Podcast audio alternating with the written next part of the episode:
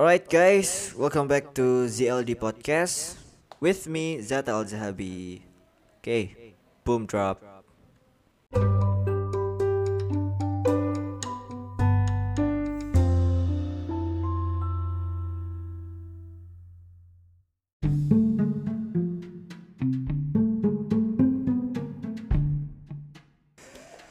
Oke, welcome back guys to another episode ZLD Podcast. Selamat datang seluruh umat manusia yang ada di planet bumi terkasih ini ya. Biasa opening ngelantur lah ya. Lama-lama mulai terbiasa gue tuh kayak seluruh alam semesta jagat raya kan gue belum ngomong gitu bang untuk kali ini ya. Jadi di bumi aja lah ya karena susah nanti kasihan NASA kalau misalnya gue minta podcast gue untuk siaran ke galaksi lain ya. apa sih aduh oke gimana nih guys? Piala Dunia masih terus bergulir ya sudah masuk babak perempat final nih. Makin panas ya makin eh, untuk teman-teman yang taruhan bola yang kalah yang sabar aja ya.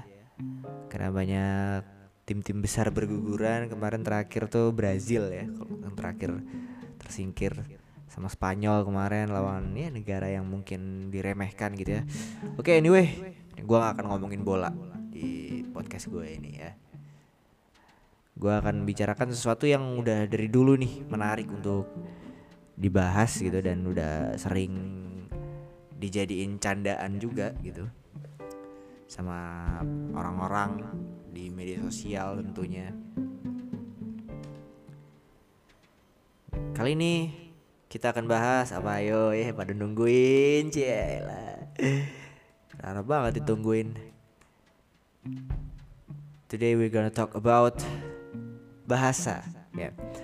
Uh, sering tuh dulu tuh sempet tren ya 2018 19 itu sempat jadi candaan sempat jadi sempat perang juga gitu di media sosial tentang sebenarnya kalau gue nangkepnya cuman ini hiburan sih cuman ada beberapa orang yang tersinggung gitu dengan tren bahasa ini yang ya intinya sih dicampur-campur antara Inggris dan Indonesia ya. Dan ini kerap atau akrab dengan istilah bahasa jaksel gitu. Ya kalian tau lah kata-kata which is actually literally gitu banyak banget ya. Yang bertebaran lah di zaman sekarang itu orang-orang yang kalau ngomong tuh campur-campur. Gue nggak tahu kenapa uh, ini ditempelin ke anak-anak yang tinggal di wilayah Jaksel ya. Karena kan gue mikir kayak nggak semua lah anak Jaksel kalau ngomong tuh ada Inggris-Inggrisnya gitu ya kan. Gak semua anak Jaksel kayak gitu. Cuman emang kebanyakan mostly kayak gitu. Tuh kan ini gue juga nyampur nih, gue ketularan nih, mostly cila seringnya basically gitu, aduh. Pada dasarnya itu, ya kita akan bahas itu. Pertanyaan kenapa ya orang zaman sekarang tuh milenial kalau dulu tuh candaannya yang ngetren tuh anak-anak jaksel gitu ya, tapi gue rasa nggak semuanya, nggak melulu anak jaksel, semuanya gitu ya. Orang-orang di zaman sekarang di era milenial ini kenapa bahasanya selalu dicampur-campur antara Inggris dan Indonesia dan uh, episode kali ini gue juga akan mempertanyakan sekaligus ya membahas lebih dalam mengkritisi gitu ya kenapa sih orang tuh harus ngomong tuh dicampur-campur Inggris Indonesia. Kenapa nggak Inggris Inggris aja Indonesia Indonesia aja gitu. Ya gue akan bahas ini secara teoritis dulu ya. Ini pernah gue bahas juga di blog gue ya. Kita harus tahu dulu apa itu bahasa gitu ya. Bahasa ya pada dasarnya sih bahasa itu ya media kita manusia untuk menyampaikan pesan berkomunikasi ya dengan manusia lain. Kalau bahasa Indonesia dari dulu ya kita tahu itu memang bahasa kita ya dari Sumpah Pemuda dulu yang teman-teman yang belajar sejarah gitu ya. Dulu zamannya Ir Soekarno, Sultan Syahrir, Muhammad Hatta masih ABG itu yang merumuskan tuh. Sumpah Pemuda itu yang salah satu di antaranya adalah berbahasa satu, bahasa persatuan Indonesia. Ya sebagai bahasa persatuan lah ya kalau bahasa Indonesia itu karena Indonesia kan hmm, terdiri dari berbagai daerah dan ber, itu bahasanya beda-beda berbagai bahasa ribuan bahkan ya yang dominan mungkin kita di Indonesia adalah bahasa daerah ya bahasa Jawa ya yang paling dominan kemudian ada bahasa-bahasa lain seperti bahasa Sunda bahasa Bugis bahasa Batak bahasa Minang bahasa Timur kalau nggak bahasa Melayu di daerah-daerah Kalimantan sana bahasa Bugis di Sulawesi sana gitu. Nah bahasa Indonesia itu perannya sebagai bahasa pemersatu gitu. Sebagai jati diri bangsa Indonesia ya itu juga mewakili nilai-nilai kebudayaan kita ya karena bahasa is part of culture bahasa itu bagian dari kebudayaan itu kan. Campur lagi gue ketularan banget gue ya. Ya begitulah ya zaman sekarang tuh pasti kita terpengaruh gitu ya sama sekitar kita. Gue juga jujur banyak lah teman-teman gue yang kalau ngomong itu campur-campur gitu kayak basically kayak apalagi kayak sekarang tuh ngetren istilah-istilah mental health gitu ya. Kayak ya salah satunya itu mental health terus kemudian apa trust issue overthinking insecure itu sebenarnya kan juga bahasa Inggris. Istilah Inggris sebetulnya yang memang masuk ke negara kita dan kita omongin gitu kita bahas. Sebenarnya kalau bahasa Indonesia ini juga bisa ya kayak overthinking itu lebih ke stres ya kan. Stres beban pikiran itu kan overthinking insecure ya istilahnya nggak pede nggak percaya diri. Trust issue sebenarnya ya kayak nggak percaya sama orang gitu nggak bisa percaya sama orang itu kan trust issue cuman bahasa aja bahasanya aja di di yang dipakai itu bahasa Inggris. Sekarang ada istilah baru lagi guys. Mungkin kalian yang yang apa update gitu waktu gue baca di CNN ada sekarang istilah baru tuh yang muncul love bombing. Ada tuh love bombing. Jadi itu ya kayak cinta manipulatif lah gitu. Tapi gue belum baca lebih lanjut jadi gue nggak mau terlalu menjelaskan itu ke kalian. Ada tuh istilah baru love bombing ya. Sebenarnya kayak nipu lah istilahnya gitu kalau gue baca beberapa ya. Nipu pasangan gitu. Love bombing terus love language itu yang sebelumnya love language ya. Itu sebenarnya dari dulu sebenarnya kita udah paham itu. Kalau love language itu ya lebih ke cara lu mengekspresikan cinta gitu kan. Cara mengekspresikan rasa sayang lu ke pasangan lu ke orang-orang terdekat lu gitu intinya. Cuman dipakai bahasa Inggris gitu. Jadi istilahnya keren gitulah. Nah makanya kita akan bahas di sini guys. Oke. Jadi bahasa itu adalah bagian dari budaya turun temurun. Di bahasa Indonesia itu perannya penting dalam kehidupan berbudaya Indonesia dan berbangsa gitu ya. Karena tadi balik lagi itu adalah salah satu jati diri bangsa Indonesia ya di era milenial tuh karena ya pengaruh teknologi juga ya. Dan semakin gampangnya kita mengakses informasi ya itu terdampak juga dengan pola komunikasi kita. Karena bahasa juga terus berubah ya. Bahasa Indonesia aja itu terus bertambah kosakatanya termasuk kata-kata istilah-istilah baru seperti alay, galau itu sekarang udah masuk guys ke kamus besar bahasa Indonesia dan sudah didefinisikan. Jadi emang itu memang berubah terus, didiskusikan terus sama para ahli bahasa gitu ya. Duh. Kan selalu semangat gue bersin. Jadi akan berubah terus bahasa itu akan terus berputar terus akan bertambah terus setiap waktunya gitu. Oke, lanjut. Bahasa-bahasa asing ya kalau di zaman sekarang itu bisa bahasa nggak cuma bahasa Inggris sebenarnya, cuman emang kebanyakan eh, bahasa Inggris. Sebenarnya banyak kata-kata kita itu yang nyampur dari bahasa Eropa, bahasa Arab itu banyak sebenarnya. Itu namanya dan itu wajar, itu fenomena udah dari dulu terjadi kayak bahasa Indonesia itu banyak yang diadaptasi misalnya dari bahasa Arab kayak buku ada istilah buku kata lain buku kan kitab kitab itu dari bahasa Arab kitabun. Nah, artinya buku juga. Terus kayak sepatu itu dari bahasa Portugis karena kita dulu pernah dijajah sama Portugis. Por sapatu sapatu ya sapatu itu bahasa Portugis. Nah itu namanya perpaduan akulturasi kombinasi bahasa itu udah dari dulu sebetulnya. Nah, cuman di sini kita akan fokus kenapa orang zaman sekarang milenial terutama suka banget kalau ngobrol tuh dicampur-campur bahasa Inggris gitu. Ya ke, sebagian besar kalau generasi milenial tuh intinya ya kenapa suka banget ngomong campur-campur bahasa Inggris? Ya karena terdengar keren aja gitu kan kalau misalnya lu punya temen ngomongnya kayak tapi uh, actually gue kayak nah itu kan kayak, kayak keren banget kan. Wih gila gokil lo lu keren banget. Pasti lu sering main sama uh, siapa? Pasti sering main sama Tom Cruise lo ya. Kebanyakan main sama orang Amerika lo misalnya gitu. Lalu pasti lu lama tinggal di Australia. Ya pasti lu lama tinggal di New Zealand misalnya gitu karena bisa gitu. Ya terlihat terdengar terkesan keren aja gitu. Lebih keren modern gitu. Lebih kekinian aja oke ini sekarang gue melansir dari Badan Bahasa Kemendikbud ya.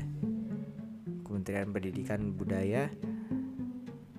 Ya balik lagi asal usul bahasa Indonesia itu ya dari Sumpah Pemuda 28 Oktober 1928 tadi yang gue sebut ya. Jadi hari bersejarah itu memang hari itu pemuda-pemuda kita pemuda-pemuda hebat.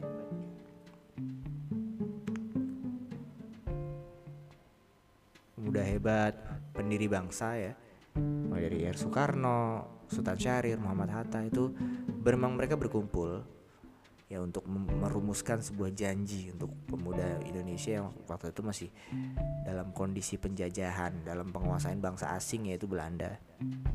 Jadi bersumpah akan menjadikan bahasa Indonesia sebagai bahasa persatuan supaya kita mau merdeka itu diawali ya salah satunya dari para pemudanya karena penerusnya itu adalah para pemuda kan. Jadi bahasa Indonesia itu bahasa pemersatu dan bahasa nasional itu dia guys. Kalau secara undang-undang eh, itu ada di pasal 15 eh bab 15 pasal 36 ya dari Undang-Undang Dasar 1945. Jadi bahasa negara kita itu bahasa Indonesia itu ada dalam undang-undang. Juga di keputusan Kongres Bahasa Indonesia di Indonesia 2 tahun 1954 di Medan menyatakan bahasa Indonesia sebagai bahas berasal dari bahasa Melayu. Jadi sempat itu diakui dan ditetapkan eh, uh, bahwa saya bahasa Indonesia itu aslinya dulunya itu bahasa Melayu, guys. Karena kan kita masih satu rumpun dengan bangsa Melayu ya. Jadi asal dari bahasa Indonesia itu bahasa Melayu yang dimodernisasi itu kalau sejarahnya. Jadi sejak era kolonial itu masyarakat Indonesia itu sebagian udah memang bahasanya itu bahasa Melayu bukan bahasa kita gini. Bahasa Melayu itu ya kayak bahasa Malaysia upin ipin gitu ya. Kita apa macam mana awak gitu itu udah banyak orang Indonesia yang berbicara dengan bahasa Melayu. Uh, bahasa Melayu itu sering digunakan di novel-novel lama kayak novel-novel percintaan kayak novel Buya Hamka tenggelamnya kapal Van der Wijk itu bahasanya Melayu banget. Mungkin kalian kalau baca novelnya itu Melayu banget tuh kayak uh, misalnya apa ya kalau misalnya kita jadi bahasanya itu sebenarnya bahasa kita cuman kosakatanya itu yang jarang kita pakai. Kayak misalnya ku ikrarkan janjiku padamu misalnya gitu. Jadi kayak intinya sih kayak gue janji sama lo aku berjanji padamu. Cuman bahasanya itu diperpanjang dan diperindah. Ku ikrarkan janjiku padamu gitu. Itu bahasa Melayu lama tuh kayak gitu biasanya. Ya macam-macam lah ya kayak misalnya kalau misalnya kita menunggu itu diganti menjadi kata yang kosakata lain yang jarang dipakai yaitu menanti ya, misalnya. Terus kemudian kayak datang itu menjadi tiba. Kalau nggak kayak apalagi? Cinta jadi asmara misalnya. Terus sedih menjadi duka lara. Nah itu itu bahasa Melayu lama tuh. Biasanya anak-anak sastra tuh paham tuh cara bikin kalimat-kalimat yang indah itu ya. Salah satunya dengan pakai kosakata yang jarang dipakai di obrolan kita sehari-hari gitu. Tapi itu bang dulu emang dipakai sama, sama orang Indonesia bahasa Melayu itu, Melayu kuno itu ya. Nah kalau generasi milenial tuh mereka memang hidup dan tumbuh di era teknologi gitu ya, di mana tek era pergantian sistem informasi gitu yang dulunya cuma media cetak, buku, koran, majalah. Sekarang jadi gadget, jadi handphone, jadi televisi, udah jarang bahkan yang udah televisi udah mulai ditinggalkan, sekarang udah media sosial, YouTube, Instagram, Twitter, Facebook semuanya. Itu era pergantian sistem informasi itu yang kemudian mencakup mempengaruhi segala aspek kehidupan manusia terutama bahasa itu sendiri ya kita perlu garis bawahi sendiri nih supaya kita nggak salah paham tentang generasi milenial. Jadi generasi milenial itu adalah mereka yang sekarang ya kalau dihitung dari tahun 2022 ini usianya 22 sampai 42 tahun. Jadi lahirnya itu tahun 1980 sampai 2000. Jadi gue masih termasuk millennials nih. Kalau di atas tahun 2000 itu udah bukan generasi milenial lagi. Masuk itu Gen Z ya. Itu setelah generasi milenial 2001 sampai 2000 delapan kalau nggak salah waktu itu gue baca artikelnya orang luar di historical sama IDN itu udah sampai 2008 di atas 2008 tuh ada lagi atas lagi anak-anak SD sekarang tuh ya SD SMP ya berarti ya yang lahir 2008 ke atas itu generasi alpha namanya. Nah kalau generasi milenial itu usianya sekarang hitungannya 22 sampai 42 tahun. Itu kita harus paham di situ dulu. Oke lanjut. Nah penggunaan bahasa Indonesia itu kalau di era milenial sekarang ya pasti mengalami perubahan yang sangat besar ya. Kita dulu merumuskan para pendiri bangsa kita tahun 1928 di Sumpah Pemuda itu terus kemudian kita merdeka di 1945 sampai sekarang itu kan udah 77 tahun ya pasti akan ada banyak perubahan setiap tahun aja ada kosakata baru dalam bahasa Indonesia apalagi udah puluhan tahun lamanya nah Nah pertanyaannya kenapa? Kan itu bukan kosakata kita. Misalnya kayak ya tadi tuh yang gue senggol di awal which is actually literally itu kan memang bahasa Inggris. Nah kenapa banyak anak muda kita yang mungkin Padahal dia nggak pernah tinggal di luar negeri, nggak pernah kuliah sekolah di luar negeri juga, tapi kenapa ikut-ikutan? Kayak gue tadi misalnya juga kayak kok bisa? Kita kayak nyaman banget gitu. Ngomong dicampur-campur sama bahasa Inggris gitu ya. Ini salah satu adalah dampak dari globalisasi lah ya dan modernisasi teknologi informasi. Dan itu nggak bisa diubah dan nggak bisa apalagi dihentikan. Karena teknologi terus berkembang informasi semakin banyak terpaan kita tuh banyak yang kita baca itu beda sama yang orang tua kita dulu tahun 80-an tahun 70-an baca itu kan beda sama zaman sekarang tahun 2022 ya. Beda banget pastinya. Oke lanjut.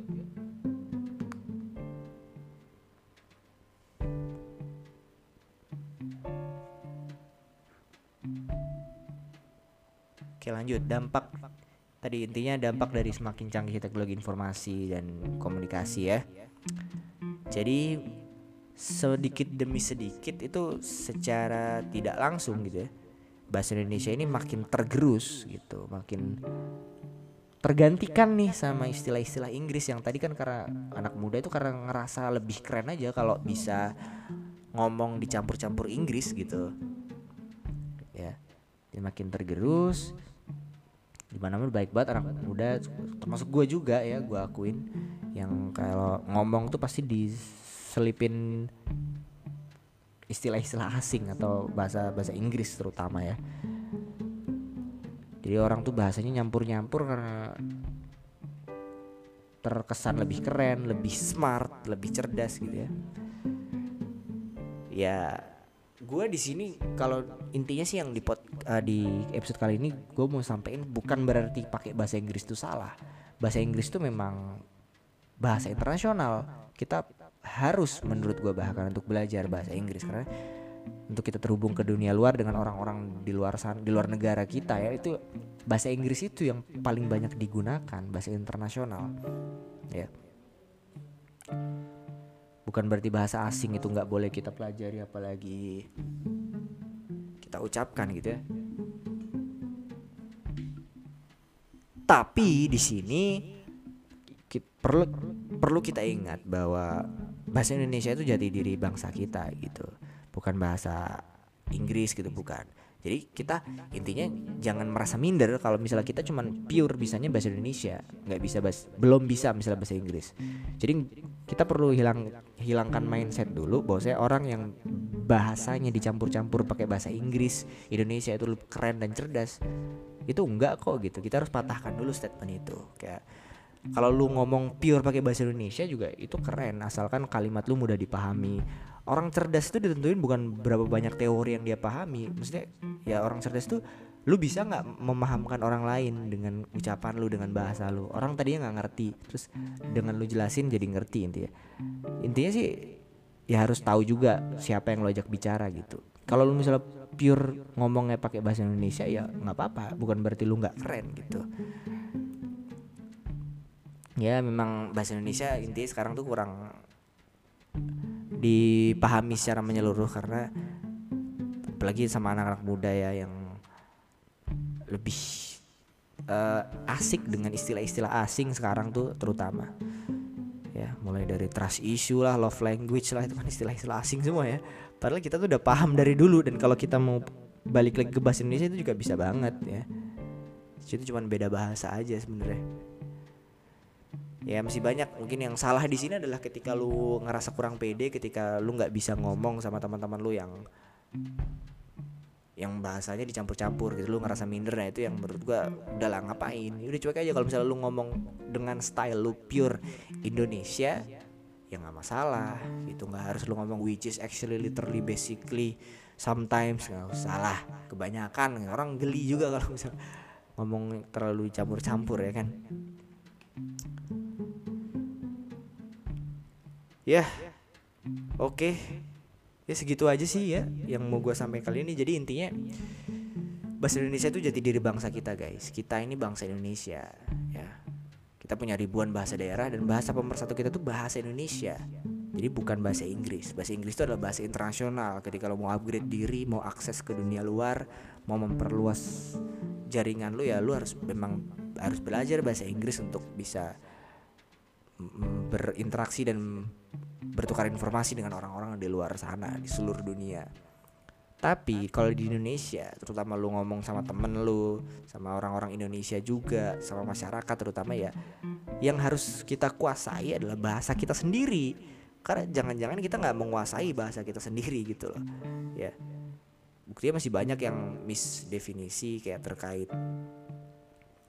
misalnya ada istilah yang mungkin itu sebenarnya artinya tuh beda gitu aslinya artinya bukan itu. Kayak misalnya tadinya istilah asing terus kemudian masuk Indonesia diterjemahkan ke bahasa Indonesia cuman orang Indonesia tuh ngerti ini lain. Hate speech misalnya ujaran kebencian tuh lain banget tuh. Kalau hate speech nanti kita omongin lah ya di kesempatan berikutnya itu ada sejarahnya sendiri. Artinya itu bukan sama seperti yang ditafsirkan sama orang Indonesia pada umumnya. Apalagi yang digembar-gemborkan sama pemerintah sekarang ini. Sekarang kan dikit-dikit dibilang hate speech itu ujaran kebencian gitu. Padahal itu ada sejarahnya istilah hate speech itu. Nggak secetek apa yang kita artiin selama ini gitu.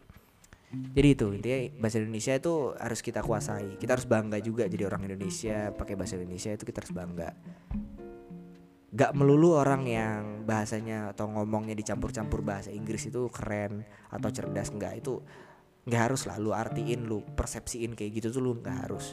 Lu juga bisa terlihat cerdas terlihat keren bahkan beneran cerdas dan keren ketika lu bisa menguasai bahasa lu. Lu bisa berbahasa Indonesia secara baik dan lu bisa memahamkan orang lain dengan bahasa lu dengan tutur kata lu gitu. Gitu guys ya. Oke. okay ya singkat aja lah episode kali ini ya. Si 20 menitan. Nggak apa-apa yang semoga ini bisa jadi insight baru buat gua terutama buat kalian juga. Semoga bisa ya jadi pelajaran lah ya. Oke nanti akan ketemu lagi sama gue di episode-episode berikutnya dan kita akan bahas topik-topik yang lebih menarik lebih seru lagi lebih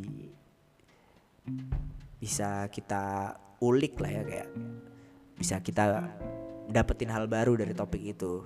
Ya bisa dapat insight baru juga. Oke okay, thank you banget ya buat kalian yang udah dengerin episode kali ini dari awal sampai akhir ya. Semoga dapat insightnya secara menyeluruh ya. Oke okay, akhir kata gue Zata Al thank you. See you in the next episode. Bye guys. Thanks